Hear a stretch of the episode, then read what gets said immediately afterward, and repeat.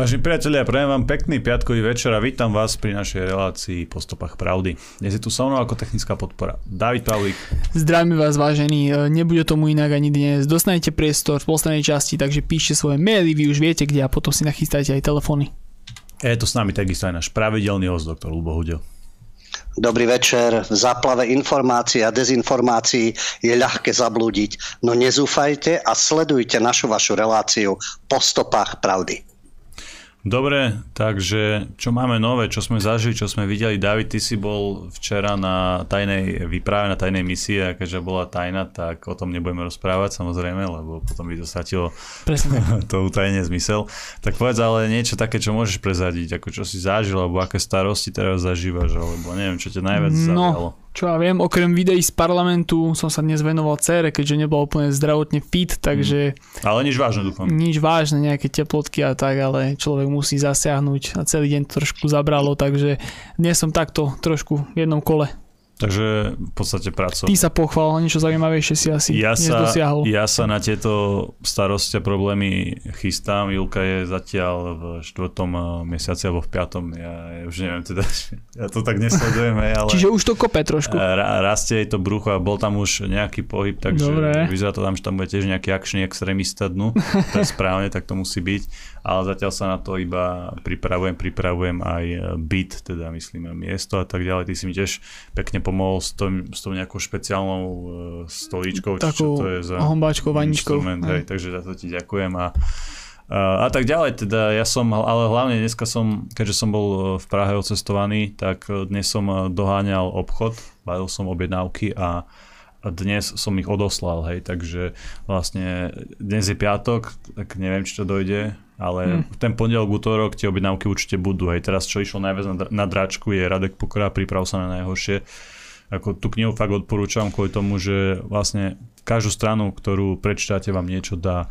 A je to taká dôležitá téma, ako sa pripraviť fyzicky, mentálne na nejaké ťažké časy. Hej, nechceme tu robiť uh, nejaké, nechceme malovať nejaké čierne scenáre, to určite nie, ale je naozaj uh, dobré mať nejaké tie základné vedomosti, ako postupovať, ako reagovať v tých prvých chvíľach, keď sa stane niečo vážne. To fakt uh, vie zachrániť život, či už je to auto nehoda, či už sú to iné skraty, iné, iné proste také tie tragickejšie udalosti. Vždy vám to môže pomôcť, vždy si môžete rozšíriť svoje vedomosti a uh, v tomto smeru určite odporúčam aj ja, Radek Pokora, priprav sa na hm, najhoršie. No a keď sa teda venoval tomu e-shopu, tak kedy bude naskladený nový Radix?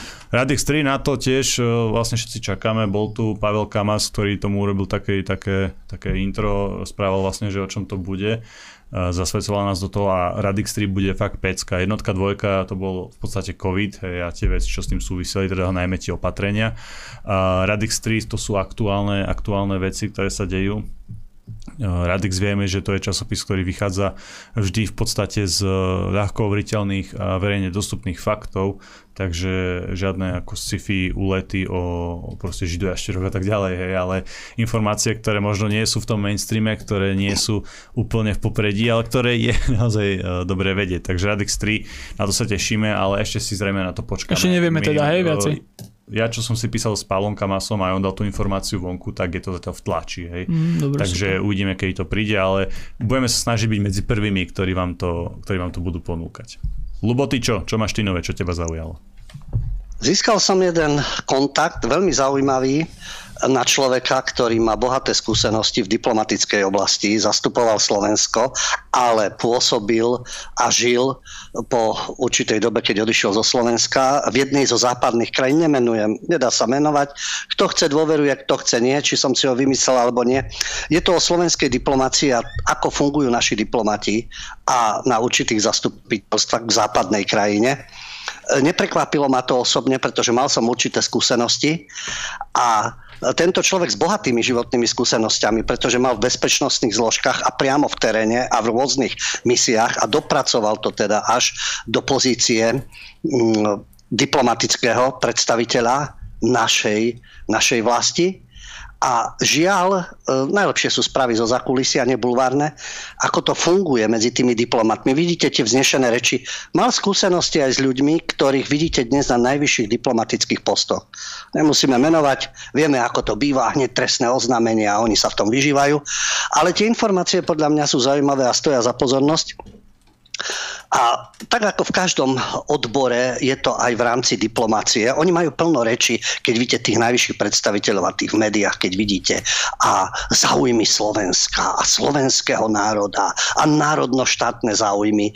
Um, sú medzi nimi aj takí, o ktorých tento môj zdroj hovoril, že áno, sú profesionálni, spoľahliví, schopní, no ale potom sú tie väčšie ryby, ktoré bývajú teda e, riadne nafúkané a e, hlavne karieristické.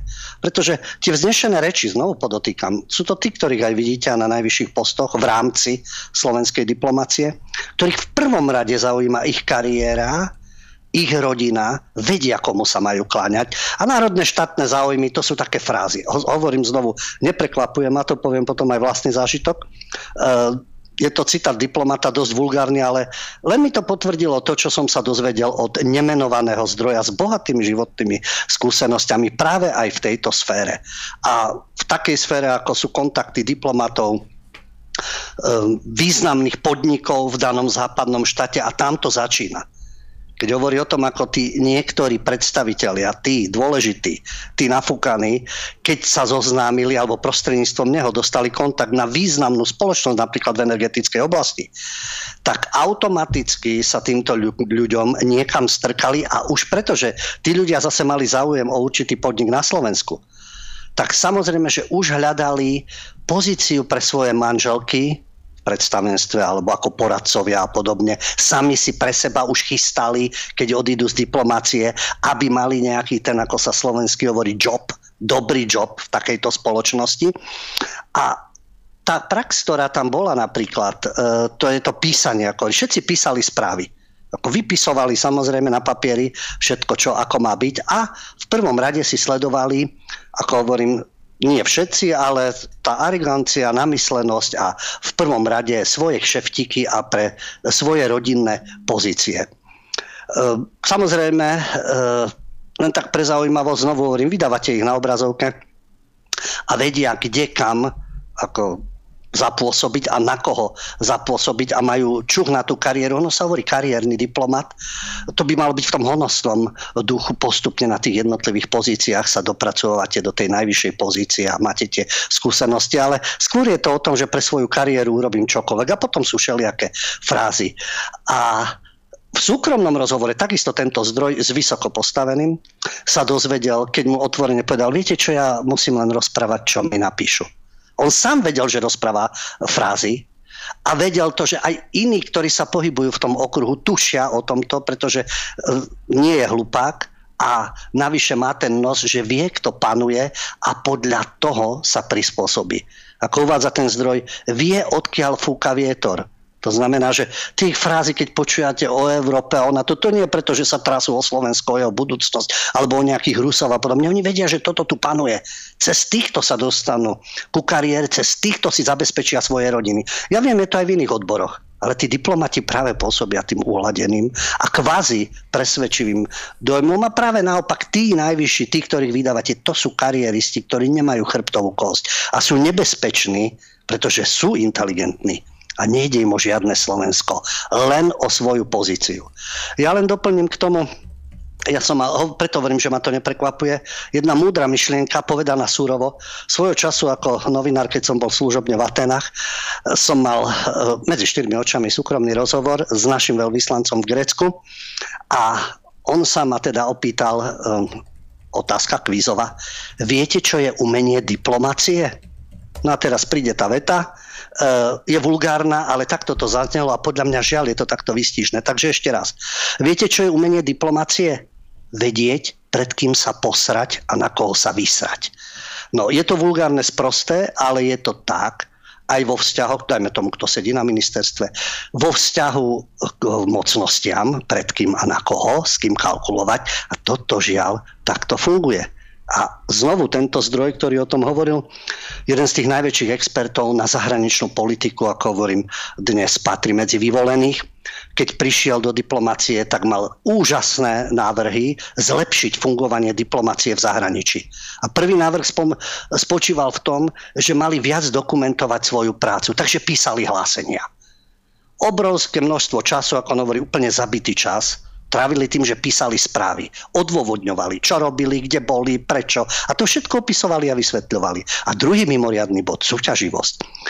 Ktoré zastupiteľstvo privedie najviac podnikateľov dostane na Slovensko z, danej, z daného štátu, z danej krajiny. No niekde je záujem o Slovensko, niekde nie, takže v tomto súťaži to je tiež také veľmi svojrázne a vlastne predháňať sa, zapáčiť sa, nevždy sú rovnaké podmienky a nevždy rovnaký záujem. Spomínal jednu udalosť, to je vidieť na tom tie zlyhania, keď takisto vrcholný predstaviteľ nášho štátu slúbil, že 5000 žiakov zo Slovenska môžeš mať stáž na školách, na gymnáziách v danom západnom štáte, v významnom aj v ďalšom zahraničí. A dokonca od tohto významného štátu dostali ponuku od 250 škôl pre 4500 žiakov, ktorí mohli prísť zo Slovenska na nejakú e, stáž, ale neprišiel ani jeden to zlyhalo na našej strane. No vypoveda to o niečom národno-štátne záujmy, ako myslia na svoju budúcnosť. Ak tam nešlo o ich deti a nešlo o ich pozíciu, tak čo by sa pretrhli. A potom ešte jeden dôležitý moment, ako vidieť na vonok, sme tolerantní, humánni, zachraňujeme a súkromí, čo si tí ľudia myslia. Tento zdroj mal jednu skúsenosť. E, cigáni, e, olasky cigáni, alebo to chce, nech si ich nazve ako chce, ale jednoducho olašskí cigáni v tom danom štáte boli využívaní svojimi sukmeňovcami ako otroci, ktorí pre nich žobrali. Ale jedného dňa policia zaistila takýchto troch, ale nerozumeli ani slovo, takže dotyčný musel prísť prekladať. No a dozvedel sa teda, ak ich zdierajú, berú im všetky peniaze, ak nie sú poslušní, tak sa im vyrážajú, že ich zmlatia. No a na to mal reagovať e, dané zastupiteľstvo, čo s nimi? Však štátnu príslušnosť mali takú, e, ako v rámci Slovenskej republiky, ale dostal dobrú radu, že my im nebudeme poskytovať žiadne peniaze na cestu domov, lebo potom by tu chodili ako na dovolenku a vy im tiež osobne nedávajte žiadne peniaze, lebo potom sa ich nezbavíte. Takže v zákulisí sa hovorí niečo iné. Na mnohých, no jasno, pretože v dnešnej dobe politickej korektnosti a tak ďalej ani nemôžno na rovinu povedať, že vážený je to tak a tak a sú to ľudia z toho a z toho etnika a toto sa deje. No ale diplomat to nemôže nahlas povedať. Takže toto je všetko hrá, pochopiteľne. Mnohí si to uvedomujú, mnohí sú najvne presvedčení, akí sú to kultivovaní ľudia, ktorým ide o skutočne v tej vysokej politike o nejaké národno-štátne záujmy. Sú takí, samozrejme. Ale tie najväčšie ksichty, ktoré vydávate, o ktorých čítate a počujete, tak tí si tú svoju polievočku prierievajú. Tým ide o ich zadky a o ich rodiny, nie o nejaké Slovensko, národ a jeho perspektívu a jeho bezpečnosť a podobne. A to nie len v diplomácii takisto v štátnych službách, v parlamente, vo vlade, ale um, každý má svoju inteligenciu, aby to rozlišil. Tí, ktorí sú fanaticky oddaní niekomu, povedia, jasne, to boli smeráci, tí druhí povedia, ale čerta starého, to boli aj z druhej strany, tej slušnej, demokratickej a tak ďalej. Takže ono je to tých ľudských Vážení priatelia, ja sa vám ospravedlňujem, takisto aj David, za to, že nám zrušilo vysielanie. Nevieme teda, že v čom je problém. My s internetom máme všetko v poriadku z našej strany zo štúdia. Lubo takisto tiež išiel dobre, my sme ho počuli, takže neviem, či to bol nejaký zásah nejakého progresívneho hackermana, Trubana alebo niekoho takého, ale či to bol nejaký pokus o cenzúru. Ktoré... Hlavne, že sme naspäť a môžeme pokračovať. Viete, že sme naspäť.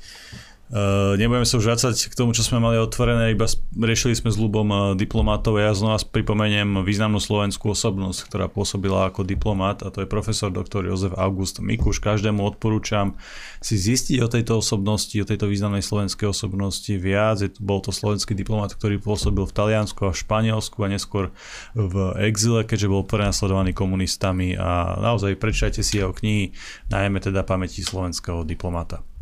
Dobre, lebo poďme na našu tradičnú rubriku, aby sme sa teda znova naplno vrátili. Máme covidiotov, máme samozrejme aj libiotov a určite máme aj nejakých odvážlivcov. Však, ľubo. Samozrejme, tak ako vždy. No Libiotov, no klasická Libiotka, permanentná, kto asi, Magmazel Čaputová, toho času žiaľ prezidentka Slovenskej republiky.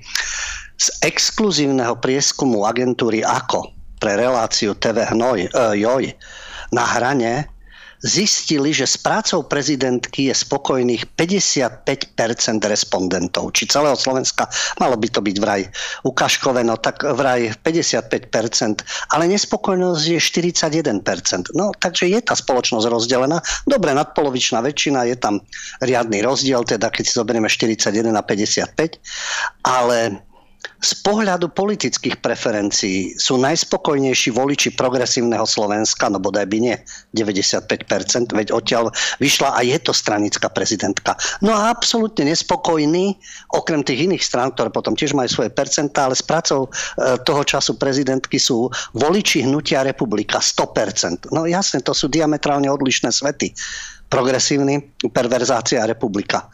No a tak je to vidieť aj na tých preferenciách. Ale čo je zaujímavé, vieme, že Igor Matovič minister financí a bývalý premiér a šéf tzv. obyčajných ľudí. Ten už to napredvádzal, ale aj v súvislosti s prezidentským palácom, keď uviedol, že nebude podporovať Magmazov Čaputovu v ďalších voľbách, ale jeho citát. Považujem ju za falošnú a veľakrát zákernú ženu.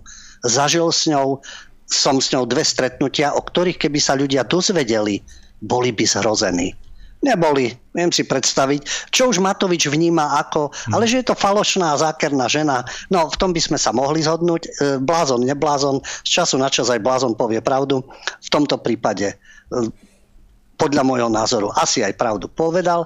No a táto skromná osôbka, ktorá len chce slúžiť ľuďom a Sloven... ona síce termín národne používa, veď občania, menšiny a pali keráv a podobne. A neviem, či Slovensku, nejakej tej krajine, vieme, krajina, to už majú od radičovej zafixované a podobne tohto spolku krajín je na svete a krajinkárov. No a keď dostala teda otázku, či bude opätovne kandidovať, no chráň nás, ja neviem, kto v čo veríte, či najvyššieho, či v Jahveho, či vo vesmír, osud alebo v čom, no nie nás všetci chránia. Takže diplomaticky odpovedala, že zatiaľ túto otázku nerieši a bude ju riešiť vo chvíli, keď to bude zodpovedné. No, diplomatická odpoveď, veď klasicky vieme, PR ona vie ako na verejnosť, má tých poradcov, úprimného slova by sa v nej človek nedorezal, obrazne, nie že niekto ma bude podozrievať z terorizmu. A chcela by silnejšie kompetencie a právomoci pretože e, áno, je priamo volená, tvrdí, že prezident, prezidentka má silný mandát, ale má minimálne kompetencie a ona len preto chce silnejšie kompetencie, aby naplnila očakávania občanov a to smerom k pomoci. Čiže keď bude mať väčšie právomoci, bude viac pomáhať občanom. Úžasné, ale zamre len ako správna demokratka progresívna demokratka, tvrdí, že ona nemyslí na rozšírenie právomoci na úkor parlamentu. Skromná to ženička, ktorá ešte ani nevie, či bude znovu kandidovať, no ale ja si myslím, že jej úprimné slova možno veriť a jej zákernosť a falošnosť, no to nech si každý zváži sám. Ďalší libioti, čiže to je ukážka libiotizmu, ďalší libioti, a možno, že majú pravdu, ale Expert Joe O'Neill, expert, ktorý e, písal, napísal pre Mirror a pre denník New York Post, Mirror to uverejnili, ale vyjadril sa pre denník New York Post, odhalil, čo, čo páchajú Rusi, ruská tajná služba. Pretože tohto roku došlo v Španielsku, Rusku a v Británii k umrtiam šiestich oligarchov úmrtia sú e, podozrivé. Sú tam samovraždy, najprv to dopicha rodinu, ten oligarcha, potom sa zabije sám. No a O'Neill ako znalec tvrdí, že to všetko má na svedomí Putin. Hoci tie umrtia sú označené ako vraždy a následne samovraždy, ale to sú zinscenované a podľa O'Neilla, ako John odhalil, že na svedomí to má jednotka 29155, nie je to telefónne číslo, to je jednotka, ktorá je súčasťou ruskej vojenskej rozviedky GRU a tá podlieha priamo prezidentovi. No a jasne, sú tam tie prípady dvoch ruských oligarchov aj s manželkami a s deťmi našli mŕtvych v primorskom letovisku Loret de Mar, v Moskve našli takisto býva, rodinu bývalého viceprezidenta banky Gazprom Bank Vladislava Avejeva v Leningradskej oblasti ďalších dvoch, ktorí mali spáchať samovraždu. No a v Británii zase našli obeseného ropného magnata ukrajinského pôvodu Michaela Watforda. No a On bol teda majiteľom spoločnosti Medstom a ďalší miliardár Melníkov toho našli v Nižnom Novgorode. Takisto e, údajne došlo k vražde a e, samovražde. Ďalší odborník, Anders Aslund, ktorý napísal knihu o ruskom kapitalizme, e, takisto pre New York, Post, New York Post povedal, že Ruská federálna bezpečnostná služba už koncom roka 2021 vypracovala zoznamy, ktoré obsahujú mena vrcholových manažerov v ruskom sektore energetiky, lebo odtiaľ dochádza k úniku informácií o invázii na Ukrajinu.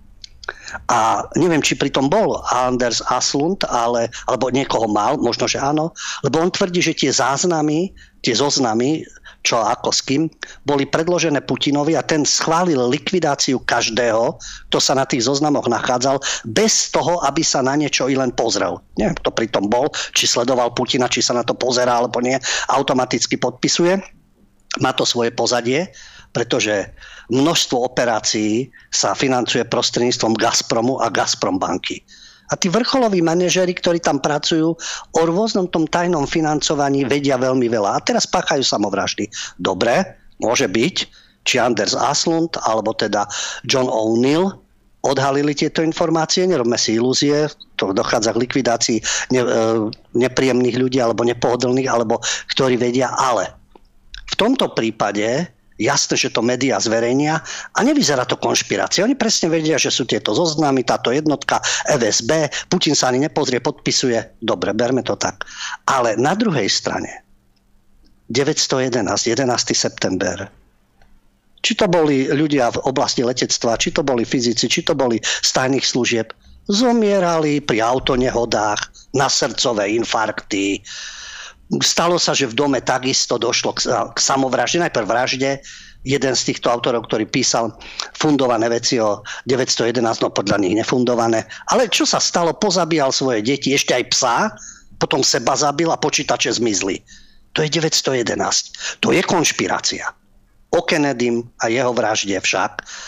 Takisto akékoľvek informácie, všetko konšpirácie. A to je zaujímavé tak v prípade Ameriky sú to konšpirácie, lebo tam tajné služby a udalosti okolo 911. To je všetko jasné, to je čistá priezračná studnička.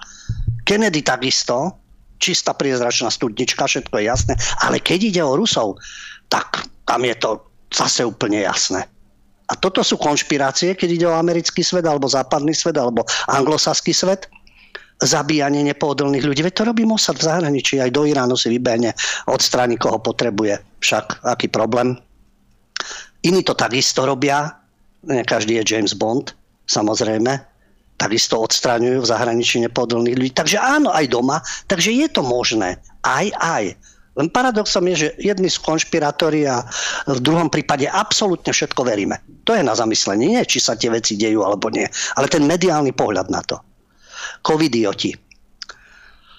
Tu, tu sa nám to prepája aj e, s politicky nekorektnými odvážlivcami. Je to o Amerike, ale ako keby ste hovorili u nás. Keď hovoríme o Fauci, doktor Fauci, hlavný poradca Bieleho domu, to je ako keby sme u nás počúvali však o našich vychyrených, ktorí boli na obrazovke a Mikulec a spol, e, čo o tomto rozprávajú a krčméry a sabaky a podobne. No a v Spojených štátoch Jeffrey Tucker, to je predseda Brownstone Institute, poukázal na to, že úradníci agentúr, ako je napríklad Centrum pre kontrolu a prevenciu chorôb, tam vrátane hlavného poradcu, Fauciho, ako sú, ako hovorím u nás, ktorí sú, ktorých vydávame na obrazovke, oni prijali rozhodnutia, ktoré podľa Jeffreyho Tuckera sú v rozpore so zásadami reakcie na pandémiu.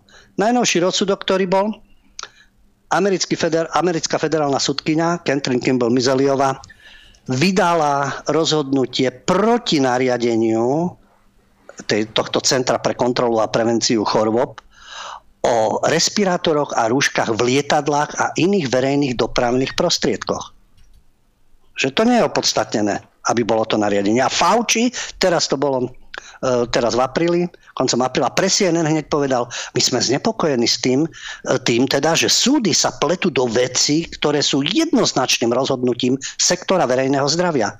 A tvrdí, že to je záležitosť ich, CDC, a nemá to byť záležitosť súdu, čiže oni sú ešte nad súdmi, pochopiteľne.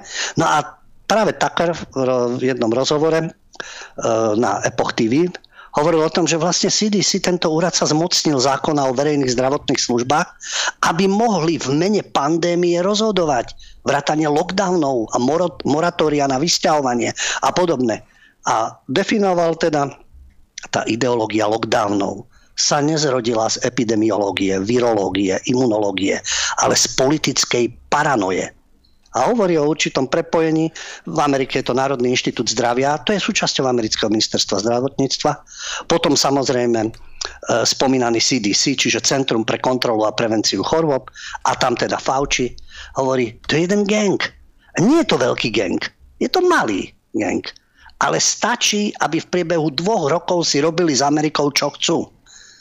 Americká vláda sa vlastne pokúsila použiť tento druh kontroly. Matovič by tlieskala jeho spolok ale vychádzajú najvo informácie, že lockdowny nefungujú, pretože aj počet, počas nich infikovaných novým koronavírusom a Omikron a tak ďalej zrasta. A ako sa také vyjadril, ak uskutočňujete takúto extrémnu politiku, máte skutočne silnú motiváciu vytvoriť okolo nej príbeh, ktorý by ospravedlnil to, čo robili vzhľadom k obrovským vedľajším škodám nemusíme hovoriť o Amerike, sme zase pri Slovensku, keď hovorí o vedľajších škodách v podobe dvoch rokov strateného vzdelávania, neuskutočňovaného screeningu rakoviny, depresí, nezamostnanosti, demoralizácie a straty všetkých vecí, ktoré sa nám v rámci lockdownu stali. A uvádza príklad. Namiesto toho mala federálna vláda, namiesto Fauciho a týchto, sa riadiť radami ľudí, ako je napríklad, aj u nás by boli asi iní experti, len by nedostali priestor. On uvádza Donalda Hendersona, to je epidemiolog. E, že by dezolát oproti tým, ktorí to tu vreštia o dezolátoch, odborníci, my veríme vedcom, tak verte. Ja sa pýtam, ktorým. Pretože Donald Henderson je epidemiolog, ktorý sa podielal na likvidácii kiahni na celom svete. Dobre, nie je to, nie je to COVID, sú to kiahne, ale asi vie, o čom hovorí, keď je epidemiolog. A on v článku e, dal vlastne e, facku všetkým tým nariadeniam ohľadne rúšok, vakcín, sociálneho dištancovania, obmedzenia cestovania, karantény, uzatvárania podnikov a podobne. Napísal to jednoducho nebude fungovať. A článok zakončil slovami, že pokiaľ v tom budete pokračovať, poškodíte verejné zdravie na celú generáciu. Pretože zo zvládnutelného patogénu robíte katastrofu. No, takže asi takto. Pokiaľ ide o rôzne názory. No a keďže sme pri tých odvážlivcov, ešte si dáme dvoch. Zaujímavé, priamo z Vatikánu, známa to, známy to doteraz úspešný Libiot, e, neuražam tým niekoho vieru, hovorím o papežovi o papežovi, ktorý smerom uh, záplave utečencov a výmenou národov a LGBT a tak ďalej mal tie svoje vyjadrenia. No ale teraz už Libiotom uh, nevyhovuje ani pápež, lebo sa dopustil strašného ideozločinu. On totiž to je obvinený, že sklzol k ruskej propagande. Pápež František. A prečo? Pretože on v súvislosti s vojnou na Ukrajine uviedol, že k tomu k vojne možno viedol štekot NATO pred bránami Ruska. On sa vyjadril, že nevie odpovedť na otázku, či je správne posielať Ukrajine zbranie. To mal rozhovor pre talianský denní Corriere della Sera. A e, keď sa snažil pochopiť, ako Putin uvažuje, ako sa správa jeho motiváciu, tak uviedol, možno to bol štekot NATO pred bránami Ruska, čo šéfa Kremľa priviedlo k rozputaniu konfliktu. Jasné, že sa médiá na ňo vrhli, zrazu nie je pozitívny, pretože sklzol do narratívov kremeľskej propagandy, no a podľa kritikov on vlastne relativizuje situáciu, v ktorej je jasné, kto je obeď a kto agresor. A v tomto štádiu áno, je tu obeď a agresor. Ale kto vyprovokoval tú situáciu, kto do toho vtiahol tú obeď, zneužíva tú obeď a tá obeď sa sama do tejto pozície dostáva. No a potom je tu agresor, ktorý už besne. Ale pápež už im nevyhovuje. Už je kremelská propaganda. Doteraz im vyhovoval. No a ešte na, na záver ďalší odvážlivec, to je brazilský ex-prezident Lula da Silva, ktorý bol prezidentom v rokoch 2003-2010. Opäť by mal kandidovať vo voľbách a práve proti tomu, ktorých, ktorý, ktorého odmietali médiá hlavného prúdu, Bolsonaro, označovaný za brazilského Trumpa. No a Da Silva vyhlásil, že Zelenský a Putin nesú rovnakú zodpovednosť za vojnu na Ukrajine. Poskytol rozhovor najnovšiemu vydaniu amerického týždenníka Time Lula a uviedol, že je nezodpovedné, aby západní lídry oslavovali Zelenského, pretože tak podporujú vojnu.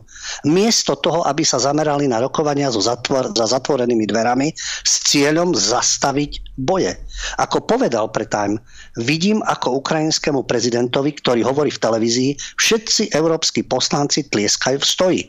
Tento človek je však za vojnu zodpovedný rovnako ako Putin.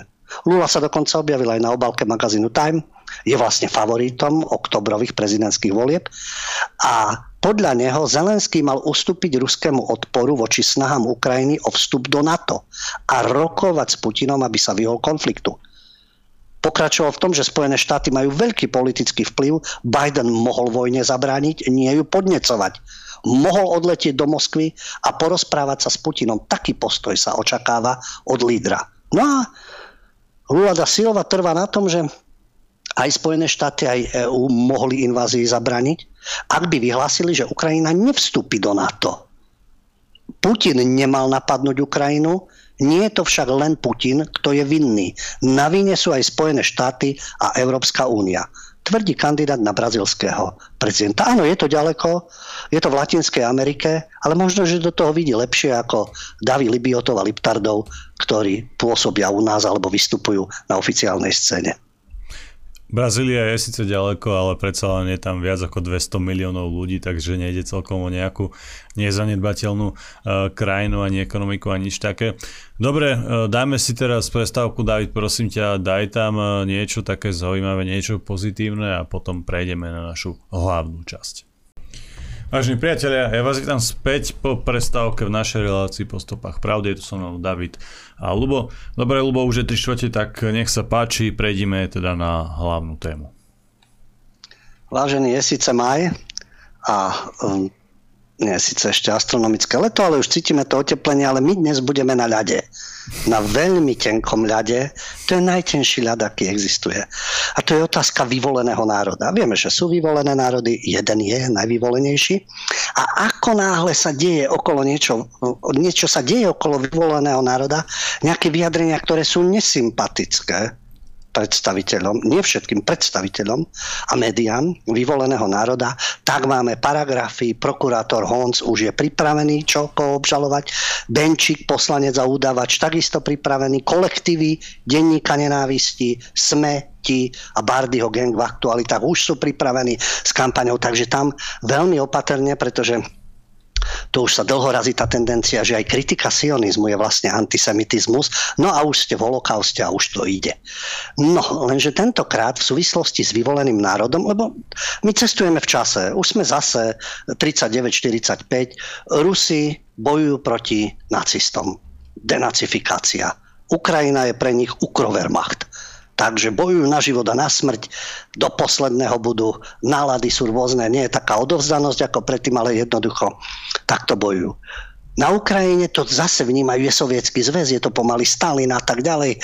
Bojujeme za svoju nezávislosť, za svoju zem. Tí už sú tiež... Ale symbolika, pochopiteľne, ktorá e, nemá problémy s divíziou SS a samozrejme odvolávanie sa na historické korene, keď sa diali etnické čistky na Ukrajine, vo Volíne a tak ďalej. Čiže opäť my sme už v druhej svetovej vojne, celý svet teda sa spikol proti, alebo teda, no celý svet, celý západný svet, vystupuje proti Putinovi, to je pre nich Putler. Či my cestujeme v čase, 39-45 sme tam znovu.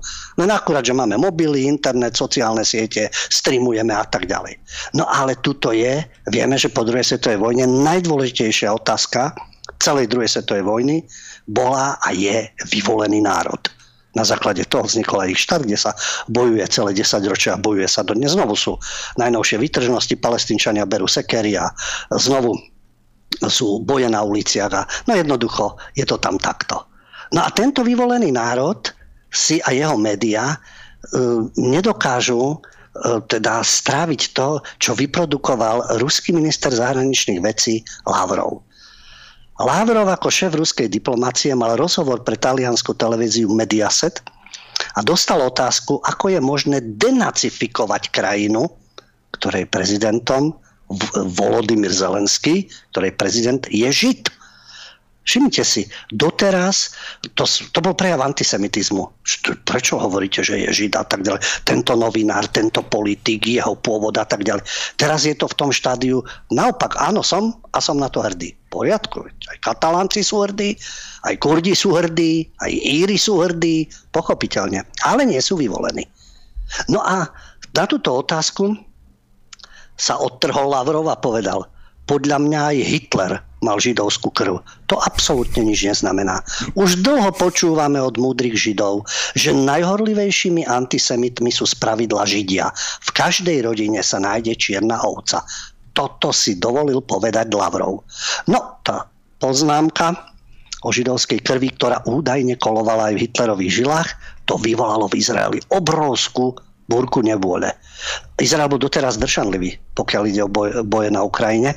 A stával sa tak neutrálne, no ale teraz sa pustili do Lavrova, že to je nepriateľné, nepravdivé, že tým pádom vlastne nasmeruje obvinenia spáchania najstrašnejších zločinov proti Židom na samotných Židov a chce zbaviť zodpovednosti prenasledovateľov nášho ľudu. Tak sa vyjadril Naftali Bennett pre denník Hárec. Samozrejme, aj Lapid, to je šéf zase izraelskej diplomácie, do ktorého citoval denník eh, Jerusalem Post.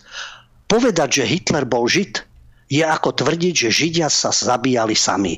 Židia počas holokaustu nevraždili sami seba, hovoril Lapid a potom zdôraznil, Ukrajinci nie sú nacisti. Nacistami boli iba nacisti, iba oni systematicky vyhľadzovali Židov. Najnižšia forma rasizmu proti Židom je obviniť ich samotných z antisemitizmu a očakával od Lavrova ospravedlnenie. Tá teória, či bola židovská krv v Hitlerovi, či nebola, to sa používalo často, ale doteraz to už je otázka diskusí, hypotéz, faktov a tak ďalej. To teraz nemusíme riešiť, ani nebudeme riešiť, ani to nie je podstatné. Ale používalo sa to a nikto neprotestoval. Používalo sa to v tom zmysle, že čo sa tu hráte na Arícov, čo tu bojujete za nejakú arísku rasu, keď váš vodca je sám poznačený židovskou krvou. To sa tak používalo ako v rámci hypotéz, ale nikto neprotestoval. To sa hodilo. Teraz sa to nehodí teraz to vyprovokovalo priam diplomatický škandál. Áno, uvádza sa, že to sú, teraz sa už uvádza aj oficiálne, že to sú nepodložené tvrdenia, že ide o akúsi výpoveď nejakého z Hitlerovej minulosti, ktorý po Hitlerovej smrti povedal, že o ňom zistil, že jedného veľmi vzdialeného predka mal Žida. Ale nič také sa nedokázalo. Dobre, ale teraz to, to povedal Lavrov pre Mediaset, a okrem toho teda povedal, že Zelenský môže podporiť mier medzi štátmi, ak prestane svojim nacistickým silám vydávať rozkazy, ktoré hraničia so zločinom. Zapojil sa aj židovský, teda izraelský minister sociálnych vecí Meir Cohen a označil Lavrovové slova za antisemitizmus najhrubšieho zrna. Reagovala aj Izraelská liga proti hanobeniu, že Lavrov sa uchyľuje k uražlivým a falošným prirovnaniam. No, v Izraeli bola zatiaľ taká atmosféra, že kým všade inde vysia ukrajinské zastavy, tak radnice, budovy parlamentov po celom svete sú vo farbách ukrajinskej zastavy, no ale na Jeruzalemskom múre nárekov bola projekcia ukrajinskej vlajky a vedľa ruskej. Aj to sú názory, prestaňte bojovať, jedni aj druhý si ubližujete, takže nie len ukrajinské, čo u nás je teda ukro, ukrofilia vyslovene, na každom kroku, ale v Izraeli to poňali takto. Dozvieme sa, že aj prečo samozrejme, keď sa dostaneme na túto citlivú tému a na tento tenučký ľad. A áno, Izrael na Ukrajine napríklad zriadil polnú nemocnicu, dodáva humanitárnu pomoc, ochranné vesty a prilby pre ukrajinských vojakov, ale Izrael na prvom mieste v Izraeli národný záujem Vždy bol minule z aferou Pegasus, keď sme hovorili odpočúvací systém. Na prvom mieste, áno, kšefty, áno, ale v prvom mieste je národný záujem. Takže aj podľa uh, denníka The Guardian vzťahy medzi Izraelom a Ruskom sú veľmi delikátne, pretože sa potrebujú, pokiaľ ide o Sýriu, Irán a túto pozíciu, ktorú má Izrael. A Izrael je jedným z mála blízkych spojencov USA, ktorí nezaviedli sankcie proti Kremlu ani neposielajú na Ukrajinu útočné zbranie. No, e, Ruské ministerstvo zahraničných vecí reagovalo, obvinilo Lapida, že má protihistorické poznámky o holokauste, ktoré do značnej miery vysvetľujú kurz súčasnej izraelskej vlády, ktorá podporuje neonacistický režim v Kieve. Silné vyhlásenia. Samozrejme, Moskva si pridala ešte e, pripomenula, že aj lotišský prezident Egil Zlevic má židovské korene a obvinuje ho Moskva z toho, že veď on kryje rehabilitáciu jednotiek Waffen SS, tam sú tie pochody a tak ďalej. Vieme, to bolo zase po Baltie dobrovoľné jednotky SS, lebo sovietská okupácia, Stalin, deportácie, takže vtedy bojovali vlastne proti bolševizmu a stalinizmu. No a sú tam tie pochody. To je takisto paradoxné, že keby sa u nás niekto, tak ako sa Ukrajinci, nie všetci samozrejme, Ukrajinci odvolávajú na banderovcov, na banderu a tie jednotky, ktoré tým pri tom pozdrave aj slava Ukrajine podrezávali, stiahovali z kože, zabíjali ženy a deti a robili čistky takisto keby sa niekto hlásil, alebo napríklad v tých pobalských krajinách, keď sa hlásia k tým dobrovoľníkom, ktorí bojovali v zbraniach SS, zase prečo dôvody a tak ďalej. No u nás, keby sa niekto hlásil takto k Hlinkovej garde, alebo POHG, pohotovostným oddielom, k Tisovi, prvému slovenskému prezidentovi, tak je automaticky politicky znemožnený, začnú zúriť v denníkoch a tí istí ľudia, sa tvária, že sú slepí, hluchí, pokiaľ ide o Pobaltsko alebo Ukrajinu. To je tiež svojrázny prístup. Ale to všetko nastalo, no ale nie Lavrov, ale samotný Putin sa v telefonáte s izraelským premiérom Naftalim Benetom ospravedlnil za výrok Lavrova. A Hárec, to je ten dobre informovaný zdroj, oznámil teda, že Bennett ospravedlnenie prijal a poďakoval sa Putinovi za objasnenie jeho postovo, postojov voči Židom a k pamiatke holokaustu. Takže pozor, toto je taký ľad, že na ňom tancuje aj Vladimír Putin, nazývaný Adolfovič, nazývaný Putler, no Kokainovič, Zelenský, to je zase iná kapitola, každý máme niečo. Ja len, Ale tu je len jedno Ja len doplním ano? vlastne k tomu Izraelu a k tomu, ako oni vnímajú tie historické súvislosti a prirovnania veľmi citlivo, ako si to vravel teraz ty. Uh, ešte nedávno vlastne vystúpil uh, Zelenský prostredníctvom nejakého telemostu, či čo to bolo, vlastne neviem teraz, akým spôsobom sa spojili, ale mal nejaké odkazy pre Izrael a tam tiež vlastne porovnal tú inváziu k holokaustu a viem, že tam tiež to vyvolalo obrovskú vlnu kritiky na Zelenského, že ako si dovolil niečo také porovnať alebo pripomenúť, ako sa to dovolil vlastne dávať do takýchto súvislostí. A takisto vieme, že aj ty si to už o tom hovoril v našich reláciách, že vlastne keď sa nejakí bosniaci ozývali, že uh, tie zločiny Srbov uh, sú niečo ako holokaust alebo niečo ako genocida Židov z druhej svetovej vojny, tak tiež to vyvolalo v tých určitých kruhoch izraelských veľkú vlnu kritiky. Áno, áno, tento prístup tam je.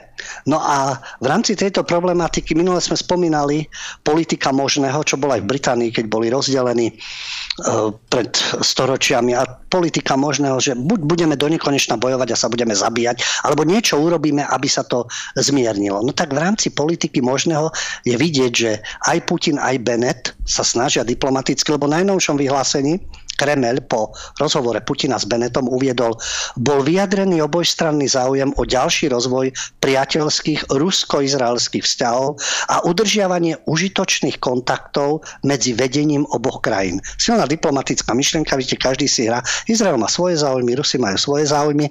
No a Putin to teraz eh, hladil po Lavrovovi. Hovorím, najtenší ľad, aký existuje. A zároveň, samozrejme, no, každý si svoje musí, tak Putin pripomenul, že z tých 6 miliónov Židov umúčených v getách a koncentračných táboroch, to tvrdí Putin, zabitých nacistami počas trestných operácií, bolo 40 občanov z Sovietskeho zväzu. No, Izrael sa snaží udržiavať takisto dobré vzťahy aj s Kievom, aj s Moskvou. A ponúkol, že chce byť prostredníkom v rámci Ukrajiny a Ruska. No a posledný telefonát Putina s Benetom a Zelenským naznačuje, že Izrael by chcel obnoviť túto úlohu, lebo teraz došlo k tým problémom, ale Izrael by chcel byť tým sprostredkovateľom. V Izraeli žije miliónová komunita ruských hovoricích Židov a tamojšie občanstvo má napríklad aj ruský oligarcha Roman Abramovič. No ale teraz sa pozrieme na túto scénu v rámci e, vyvoleného národa. Jakou Kedmi je izraelsko-vojenský politi- vojensko-politický expert. Je verejným činiteľom a je bývalý šéf izraelskej špeciálnej služby NATIV. A on na kanáli TVC v programe Pravo, Pravo vedieť ešte minulý rok v apríli, presne pred rokom, povedal, že určité kroky predstaviteľov izraelskej vlády nezohľadňujú pronacistický charakter ukrajinskej vlády a že to je hamba izraelského štátu. Čo robiť, keď naši vodcovia urobili hanebné činy, ktoré nezodpovedajú našim ľuďom a našej histórii. Tam uvádzal aj príklad, keď izraelský veľvyslanec čelil takisto určitým hrozbám, lebo protestoval proti tomu, že štadión v Kieve mal byť pomenovaný na počesť Šucheviča. A e, práve Šuchevič sa inšpiroval e, talian, talianským fašizmom Takže izraelský veľvyslanec proti tomu protestoval. No a e, práve tento odborník e, bezpečnostno-politický e, Jakov Kedmi, vojensko-politický expert, povedal tvrdé slova. Označil prezidenta Ukrajiny Vladimíra Zelenského za hambu židovského národa. A podľa neho oficiálny postoj izraelského štátu má byť taký nezasahovať do konfliktu na východe Ukrajiny, ale pod vplyvom, on tvrdí, že pod vplyvom Spojených štátov, pretože čas izraelského politického establishmentu je napojená na Spojené štáty a Západ sa teda Izrael angažuje, ale vidíte, že Bennett chce byť sprostredkovateľom. Ale pokiaľ ide o tie vzťahy, preto oni sú v tomto takticky, to, čo si aj naznačil, keď Zelenský niečo takéto povedal. Oni teraz vo vyvolenom štáte boli um, dá sa povedať, podráždení tými výrokmi Lavrova, ale im sa nepáči aj, čo sa e, deje v Kieve a napríklad premenovanie ulic. Primátor Kieva chcel e, premenovať v Kieve určité ulice a izraelský veľvyslanec Michal Brodský napísal Kličkovi, boxer Kličko, primátor Kieva, sa zmienil v tom liste, že áno, je dobre premenovať niektoré ulice a miesta po Ukrajincoch, ktorí získali ocenenie spravodlivý medzi národmi. O tom písal server Times of Israel. A že je to podsta vlastne, ktorú Izrael udeluje nežidovským záchrancom Židov počas holokaustu. Spravodlivý medzi národmi. No, Tiad Vašem je pamätník obetiam holokaustu, ktorý sa, Jeruzal- ktorý sa nachádza v Jeruzaleme a oni upozornili, že Kiev e, chce teda premenovať ulice, ale aj podľa ukrajinských nacionalistov, ktorí podporovali nacistické Nemecko. To už sa samozrejme Izraelu veľmi nepáči. To premenovanie ulic, lebo vlastne v Kieve prišli k tomu, že nebudú tam ruské názvy alebo bieloruské a podobných predstaviteľov. Na Ukrajine totiž to Ukrajinský ústav pamäti národa potešil Izrael, lebo jedna z ulic mala niesť meno Goldy Meirovej. To je rodačka z Kieva, čiže uh, aškenánsky židia, chazary, ktorá bola v rokoch 69-74 pre, izraelská premiérka. A bola to tvrdá radikálna žeda, tiež palestínčanov ako radikálne vyriešiť, vojnová štváčka a podobne, no ale bola z vyvoleného národa. V ktorejkoľvek inej, e, v ktorejkoľvek inej krajine by bola súčasnými neoliberálmi označená za ultranacionalistku, radikálku a sionistickú fašistku a podobne, ale v mene národa Izraela išla touto tvrdou cestou. Takže po nej, pretože rodačka z Kieva, by mala byť pomenovaná ulica. Ale zase Židov pobúrilo to, že ten istý ústav navrhol, aby ulice premenovali aj po významných predstaviteľoch ukrajinskej povstaleckej armády UPA, ktorá bojovala po boku Wehrmachtu. A ako sa vyjadril uh, Harec, citujeme, to je izraelský zdroj, nemecko-polský historik Žegož Rosolinsky Libe hm, asi viac e, po, nemecký ako polský, alebo kto vie ešte aký, ale on sa vyjadril, ale veď UPA sa skladala z bývalých ukrajinských policajtov, ktorí pomáhali zavraždiť 800 tisíc Židov na západnej Ukrajine. E, jedna, jedným z tých, ktorí e, mali podľa ústavu mať svoje meno na ulici, je Jevhen Onacky. A Libe ho označil za ideologa, ideologa, ktorý sa opieral o idei talianského fašizmu. Do ulic Kieva malo napríklad pribudnúť meno Andria Melnika. Do konca vojny podporoval Hitlera a spolupáchateľov holokaustu, tvrdia izraelské zdroje. Melnik bol aj vodca organizácie ukrajinských nacionalistov a po nemeckej invázii do Sovietskeho zväzu vyhlásil v meste Rovné vlastnú nezávislú ukrajinskú vládu. No a nepokojený bol aj hlavný ukrajinský rabín Jakov Blajch, keď sa vyjadril, že niektorí z týchto tzv. hrdinov sa zblížili so silami temna a fašizmu počas druhej svetovej vojny. Ukrajina teraz bojuje proti mnohým ideám a ideálom, za ktoré títo ľudia bojovali. Bolo by rozumné vybrať si hrdinov, ktorí boli prodemokratickí a boli za slobodu. Tak vidíte, že ono to škripe aj v rámci Izraela, aj v rámci Ukrajiny, Zelenský, nezelenský, tá tendencia Ukrajincov, je taká, aká je, pretože sa odvolávajú na svoje, na svoj boj za nezávislosť, za národ. Len paradoxné je, že u nás tí najväčší demokrati ako keby o tom nevedeli. To, čo používam, doteraz boli v kome alebo majú Alzheimera, že v ktoromkoľvek inom národe a štáte, keby sa takto hlásili k určitým národným silám, ktoré bojovali za samostatnosť daného štátu, už by ich kritizovali. No a teraz poďme na ten najtenší ľad, ale to sú fakty. Andrew Joyce, to je autor, ktorý sa na portáli The Occidental Observer zaoberal ukroruským priestorom a deoligarchizáciou. A obratil pozornosť k oligarchom, ktorí majú vyvolený pôvod a zohrávajú dôležitú úlohu. Lebo už keď riešime túto otázku, treba sa pozrieť na Ukrajinu aj Rusko. No a Andrew Joyce, citujeme z portálu The Occidental Observer, hovorí o tom, Pozrime sa my na oligarchov a na takú významnú dvojicu v rámci židovských oligarchov, v rámci Ukrajiny. Ihor Kolomojský a Viktor Pinčuk. A dáva si otázku, ako môže byť Ukrajina nacistickou krajinou, keď má židovského prezidenta Zelenského a dvoch veľmi vplyvných oligarchov, ktorí sú z vyvoleného národa. Ihor Kolomojský, ukrajinský žid, veľmi bohatý, s konexiami na najvyšších miestach a snažil sa dostať eh, od roku 2014, od roku 2014 Kolomojský vedie svoj boj s Ruskom. Prečo? Kolomojský vlastní najväčšiu ukrajinskú banku, letecké spoločnosti, podiely v ukrajinských médiách.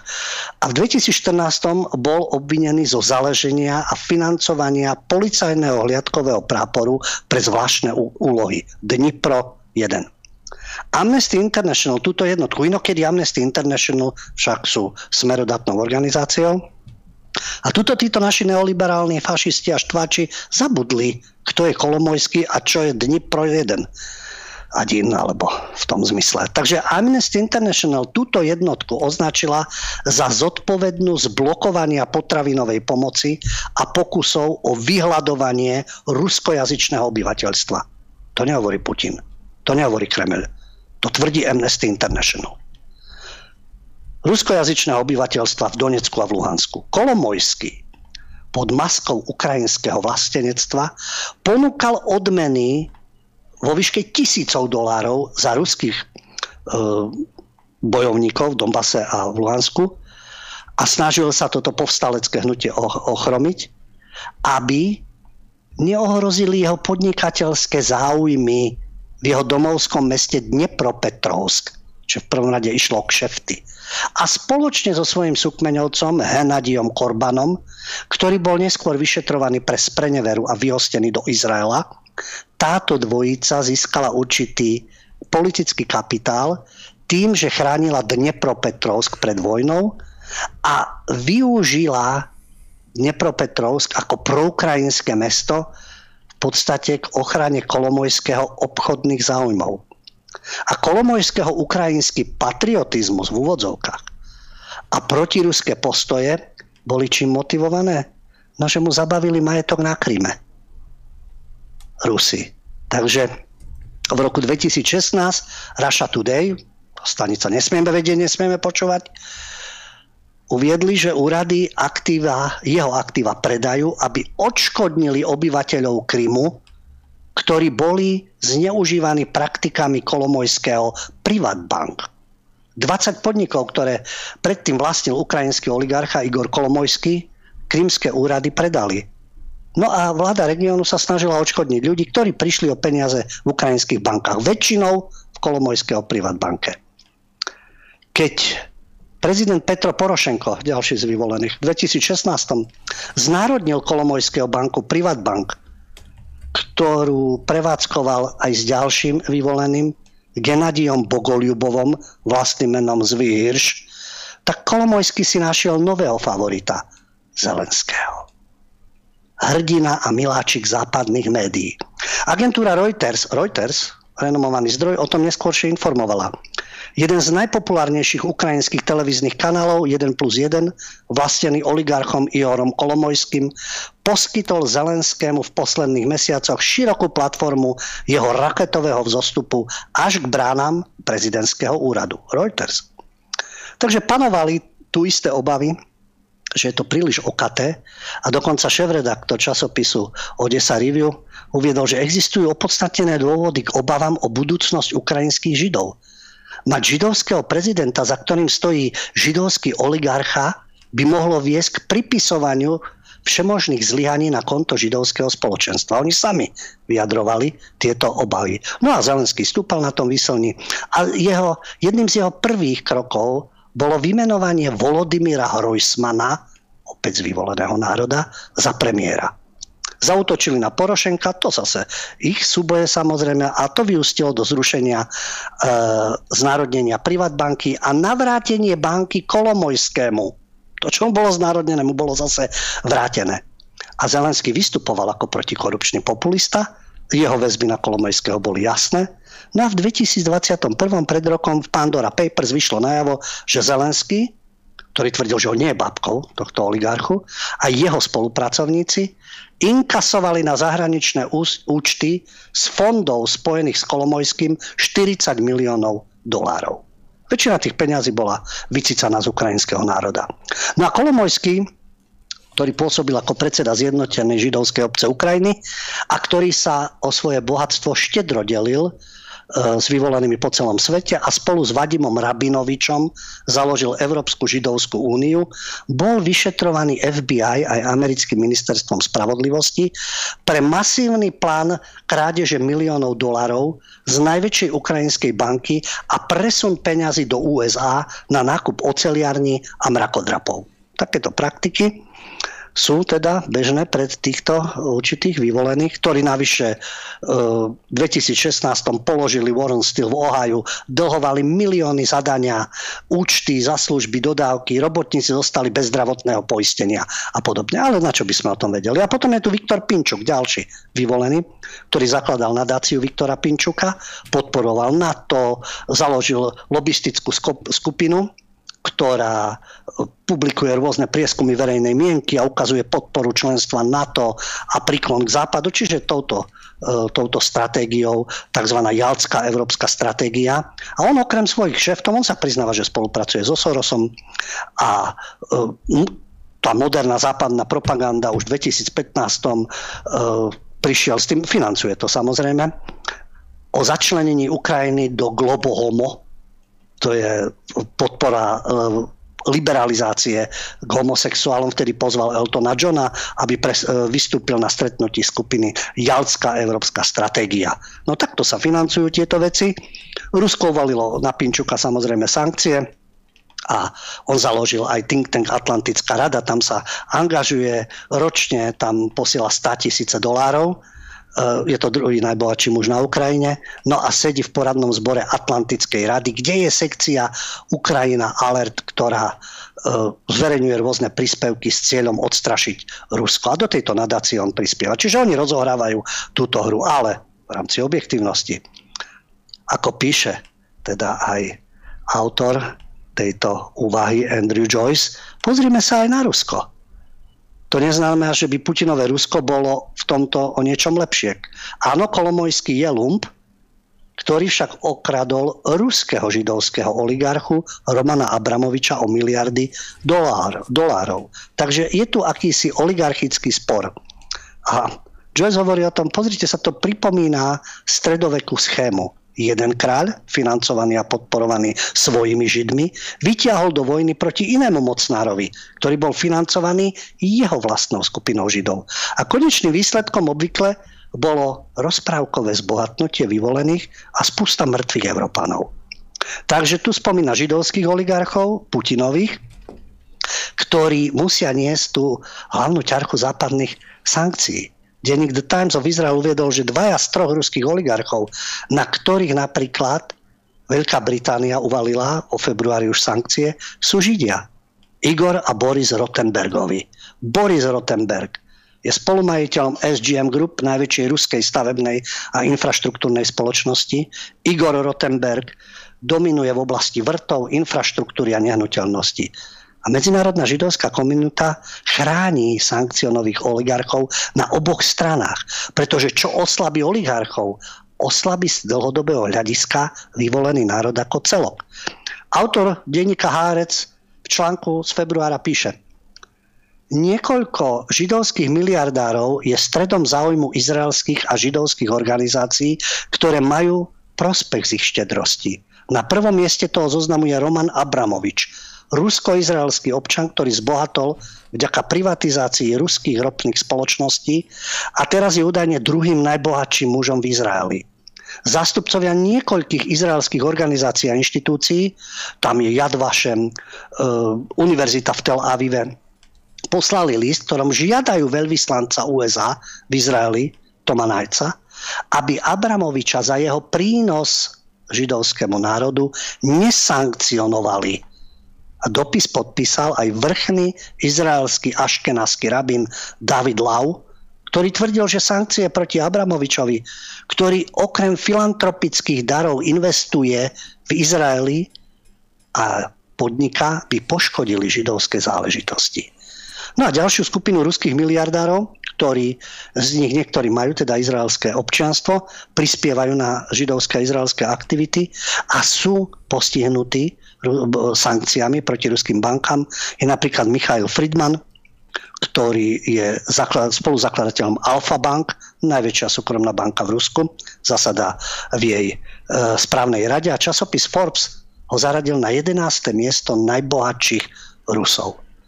No, aj Friedman, aj Oleg Deripaska, židovskí miliardári, sú ruskými oligarchami, ktorí vyjadrili nespokojnosť s inváziou na Ukrajinu. A ten záver je, e, cituje to Andrew Joyce, je veľmi zaujímavý. On sám o sebe píše, ja nepatrím ani do proukrajinského, ani do proputinovského tábora. Som však veľmi rozhodne za ukončenie každého konfliktu, v ktorom zbytočne umierajú nevinní Európania. A som za dôkladnú deoligarchizáciu oboch strán súčasnej vojny. Toľko Andrew Joyce. No, aj to je jedna z tých uh, tragédií tej smutnej uh, vojny, že sa poštovali proti sebe nielen Ukrajinci, Rusi, ale zrejme uh, podľa toho, čo si vravel, aj tá židovská komunita na jednej aj na uh, druhej strane. A to sme riešili v podstate už v jednej z našich relácií, vlastne tú internacionalizáciu toho konfliktu, ako to vplýva aj vlastne na to zahraničia, na tie jednotlivé spoločnosti v zahraničných štátoch. Dobre, David, daj tam veľmi, veľmi takú krátku prestávku, po ktorej dáme priestor aj vám, vážení priatelia. Dobre, vážení priatelia, tradične táto časť je venovaná vám a vašim otázkam, môžete nám volať. Uh, pripomínam vám veľmi dôležité zásady, keď nám voláte, buďte prosím čo najviac struční a čo najviac vecní, aby sme dali priestor aj ďalším ľuďom Takisto komunikujte s nami len cez telefón, choďte trochu ďalej od toho počítača, od notebooku, od televízora. A takisto nám môžete písať maily na redakcia zavinač kulturblog.sk Dobre, uh, idem uh, na mail. Ahojte, pán, pán Hudia, čo povieš, že uh, dve dámy hlasovali proti svojej strane? Čo viete o tom, čo je Kaliňákom a pánom Párom a či sa dá overiť, odkiaľ má pán Matovič manželka toľko peniazy, lebo už dali hore video, že aký hotel má Matovičová manželka. Ďakujem, ste super. Kultúrblok s pozdravom Tomáš. Prečo hlasovali tak, ako hlasovali? Pozrite sa niekedy aj, čo by človek nepovedal na tieto dámy, sa vymknú stranickej kontrole a stranickej disciplíny a začnú aj podľa svojho svedomia. Jasné, že keď ten človek je obklopený kolegami a teraz drvivá väčšina má ten názor a vnímajú ich, že sú nejakí zradcovia a podobne, no tak mali na to iný názor. Že nejaké pochybnosti, či si ich niekto kúpil alebo ich nejako ovplyvnil, to môžu byť obvinenia nepodložené, a na druhej strane aj vám, kto, komukoľvek, keď je v nejakej strane, dojde, že a toto už je začiarov a to už je zlé. Nech si hovorí šéf, čo chce, nech si hovoria spolustranici. Ja mám svoj pohľad a e, svoje svedomie, ale prečo e, automaticky je ten človek považovaný za zradcu? No tak bohužiaľ také sú medziľudské vzťahy. Matovičov majetok, jeho e, majetkové priznania, daňové priznania a všetko prepísané na manželku asi o niečom svedčia. Inak, Lubo, ja pripomínam, že e, Romana Tabak e, nehlasovala ani za tú dohodu s Američanmi, čiže u nej naozaj e, je to také nevyspytateľné. Ja som sa o tom Áno, áno, to máš, to máš pravdu, že ona je nevyspytateľná. Na jednej, človek, na jednej strane si človek povie, že ona veľmi neuvažuje, na druhej strane zase sa rozhodne e, tak, že na rozdiel od svojich kolegov aj uvažuje. Ja som práve o nej mal dosť negatívny názor, lebo som ju sledoval tak naozaj veľmi povrchne, najmä cez memečka.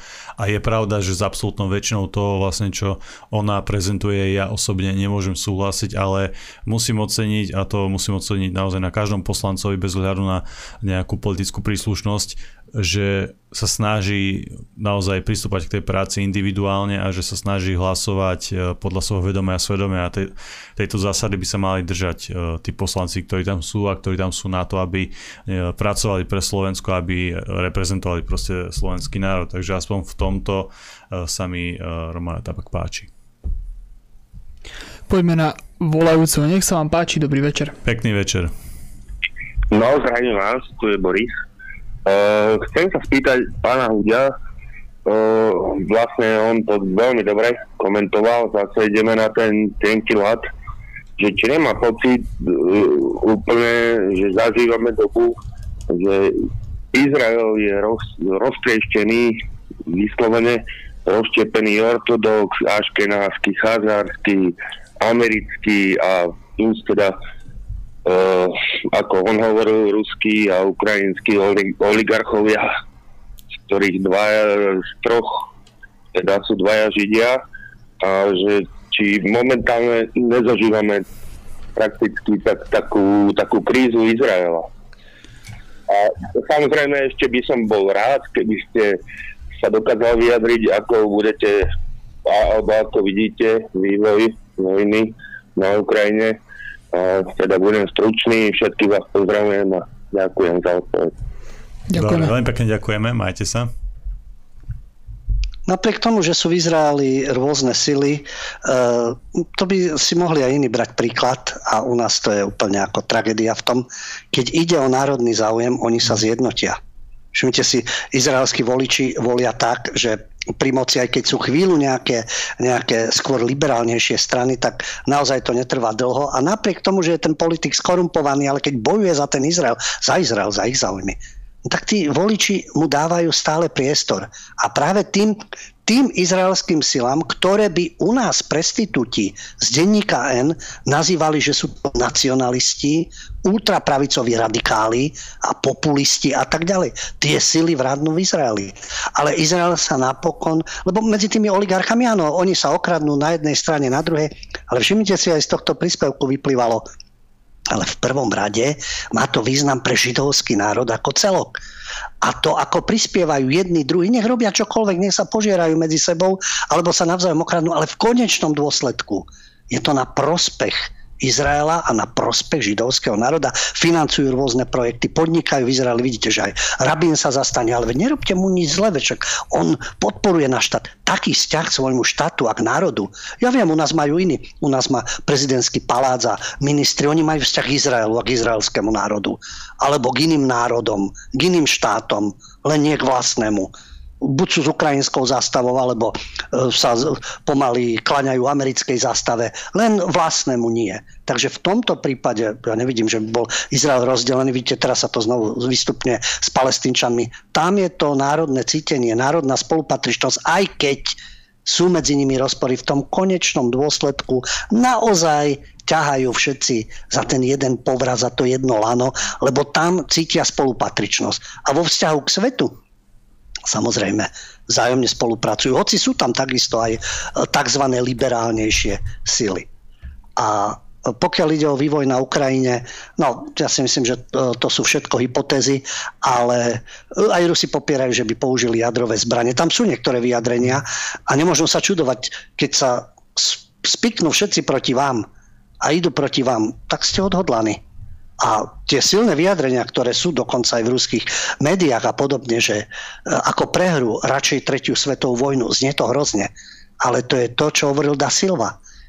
Všetci majú rokovať, hoci za zatvorenými dverami potom vyliesť a snažiť sa o mier ale nie a sankcie, a zbranie, a vojna, a dorazíme ich. A t- tá druhá strana, a to vidíme dnes v dennodennom spravodajstve, strácajú tanky, strácajú lode, majú demoralizované mužstvo, už melú z posledného. No to bude najhoršie, keď budú mlieť z posledného, budú schopní použiť čokoľvek.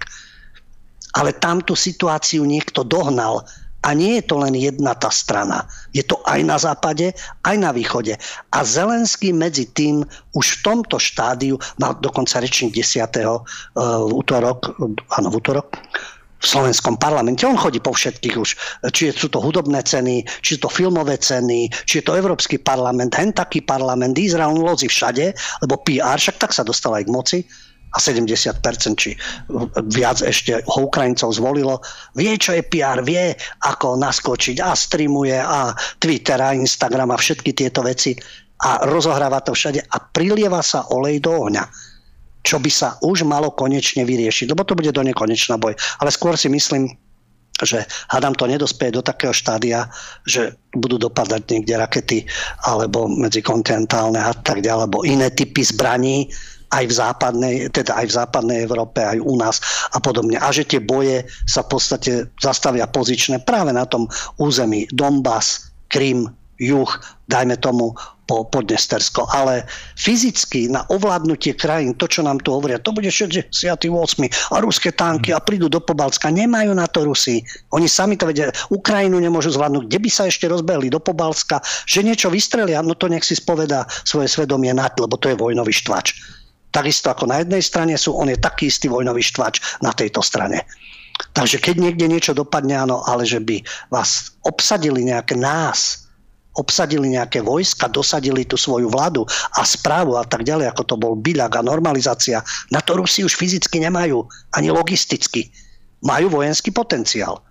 Môžu to vygumovať všetko a urobiť peklo na zemi všetkým. Čína sa bude pozerať a samozrejme, že bude si taktizovať svoje Američania za Atlantikom sa budú tváriť, veď to je európska záležitosť, vyžerte si to. O dodávať zbrania, inštruktorov a podnecovať, takisto ich to môže zasiahnuť. Ja dúfam, že to do tohto štádia teda nedospeje, ale ako to presne bude, to si myslím, že to sú všetko len dohady a hypotézy. Pokiaľ ide o médiá alebo takých politikov komických, ako je Naď a spolok. Inak s tým Izraelom to bola veľmi trefná poznámka. Treba napríklad pripomenúť, že tam po veľmi dlhom čase skončil Netanyahu a aj tá izraelská spoločnosť je do veľkej miery aspoň teda politicky rozdelená smerom dovnútra, ale ako si povedal, Lubo, ty platí tam stále to, že smerom vonku oni vystupujú naozaj veľmi jednotne a postupujú teda spoločne, hej, napriek tomu teda, že tam majú tiež nejaké tie svoje spo, spo, politické, mocenské frakcie a podobne. Spomeniem napríklad Ariana, Ariela Šarona, ktorý ako izraelský minister zahraničných vecí tvrdo kritizoval operáciu NATO proti, proti Jugoslávii, aj to bombardovanie Srbska. Takže aj tam to je také hociaké, ale smerom oni vonku vystupujú jednotne ako štát, ako národ a to je jedna z tých pozitívnych vecí na Izraeli, z ktorých by sme sa už mohli konečne aj my, Slováci, Slovensko poučiť a začať robiť e, podobné kroky, ako je napríklad Izrael alebo v niektorých veciach Rusko či Amerika a posunúť sa konečne aspoň nejakým aspoň nejakými konkrétnymi malými krokmi k tým sebavedomým a väčším, úspešnejším národom, aby aj my sme boli konečne už takí viac hrdí na to naše Slovensko a makali e, spoločne za slovenské záujmy. Dobre, ďalšia otázka z mailov. Zdravím Luba a zdravím aj do štúdia, čo hovoríte na to, že Fín, Fínsko a Švédsko sa snažia dostať do NATO doteraz boli neutrálni. Veď to svedčí opäť o tom, že e, čo tou e, vojenskou operáciou, no, môžeme to definovať. Keď Ukrajinci chceli čistiť Donbass od Moskaľov, tak si dali názov antiteroristická operácia. Nikto sa nečudoval, každý sa s tým stotožňoval. Samozrejme, No a Rusi to zase nazývajú špeciálna vojenská operácia. Každý má svoje operácie a každý si teda rieši tie svoje záujmy. Ale čo tým Rusi získali? Veď upevnila sa pozícia NATO. Teraz sa všetci hrnú do NATO. Fíni, ktorí boli roky neutrálni a nemali záujem, Švédi, pochybnosti a tak ďalej. Čiže komu vyhovovalo vtiahnuť to Rusko do vojny? A ako sa Rusi rozhodli, tak sa rozhodli. Či mali na výber alebo nemali, pápež z desiatich vyjadrení 9 pomilených ale ten štekot na to pred bránami spôsobil niečo alebo nie. A tu s ním štekali všetci. Všetci novinári, Zelenský a spol, vedel veľmi dobre. Bol aj v centrále NATO, minule sme hovorili o dokumente francúzskom, o Zelenskom. Zelenský vedel, čo sa rozohráva a vedel, kam to dospeje. A teraz brnká na národnú nôtu. My, Ukrajinci, hrdý národ, my si vybojujeme. Veď áno, každý národ je hrdý a bojuje za seba a podobne, ale ja hovorím, dalo sa tomu predísť aj za určitých obetí, pochopiteľne, autonómia Donbasu, rokovania o Kryme a snažiť sa vytvoriť neutrálnu zónu. Čiže vedeli, čo to vojnou. A to vojnou sa dosiahlo veľa. Na tej druhej strane. Prvá vec. Ukrajinci, Rusi. To neviem, dokedy bude trvať tá nenávisť. Vidíme Serbi, Chorváti, čo si robili navzájom rozbili slovanskú myšlienku. Každý, kto je teraz za slovanskú myšlienku a vzájomnosť, povedia, no pozrite sa, čo robia Rusi, pozrite sa, čo robia Ukrajinci, pozrite, čo stvárajú Poliaci. Poliaci už blúznia teraz najnovšie o ukrajinsko-polskom zväzku, čiže hranice budeme prepisovať. Slovanská e, vzájomnosť rozbitá. Rusko-ukrajinská nenávisť pekne vypestovaná. V4 rozbitá vzhľadom na tie postoje, ktoré sú Maďarsko, Polsko, čo boli spojenci v EÚ. Teraz u nás aká je vláda, v Česku, Fiala a tak ďalej. V4 rozbitá. Panika, všetci do NATO. Komu toto najviac vyhovovalo? Kto z toho najviac ťaží? A pohodlne si sedí, takže sa oboje nedotýkajú. Neposiela tam svojich chlapcov, netrpia e, jeho, e, jeho civilní obyvateľia. Posielajú tam inštruktorov, chodia tam dobrodruhovia, posielajú tam zbranie, kšefty idú zbrojárske vo veľkom. Takže kto má z toho najväčší úspech a kto najviac ťaží? No uvidíme, ako to dopadne so Švedskom a Fínskom, ale vystrašili ich poriadne. No a ako hovorím, Rusi tlačení k múru, sú schopní už akýchkoľvek vyjadrení a tie vyjadrenia samozrejme naháňajú hrôzu. Tanky to je niečo iné a lietadielka. Keď sa spustia skutočne špičkové zbrania a hypersonické a medzikontinentálne, medzikontinentálne rakety a atomové zbrania a tak ďalej, tak už môžete tak vstupovať akurát. Nechcem byť vulgárny do čoho. Dobre, vážení priatelia, náš čas sme už dnes naplnili. Ja vám veľmi pekne ďakujem za vašu pozornosť a za vašu podporu. Dnes tu so mnou bol David Pavlík. Ďakujem veľmi pekne a ja, majte sa. A takisto aj Lubo Huďo. Ďakujem chlapci, napriek tomu, že tu boli technické polena pod nohy, tak sa to podarilo úspešne zvládnuť. Vám všetkým ďakujem za pozornosť a v pondelok sa počujeme v relácii Kultúra a umenie bez cenzúry a autocenzúry, tentokrát zase s moderátorom Janom. Príjemný víkend, Dovidenia, do počutia. Milí priatelia, cvičte, športujte, študujte, posúvajte sa ďalej. Vždy myslíte samostatne a vždy myslíte kriticky. Overujte si mainstream, ale určite si overujte aj alternatívu a určite aj kultúrblok, pretože my si nemyslíme, že máme patent na rozum a patent na pravdu. Prajem vám dobrú noc.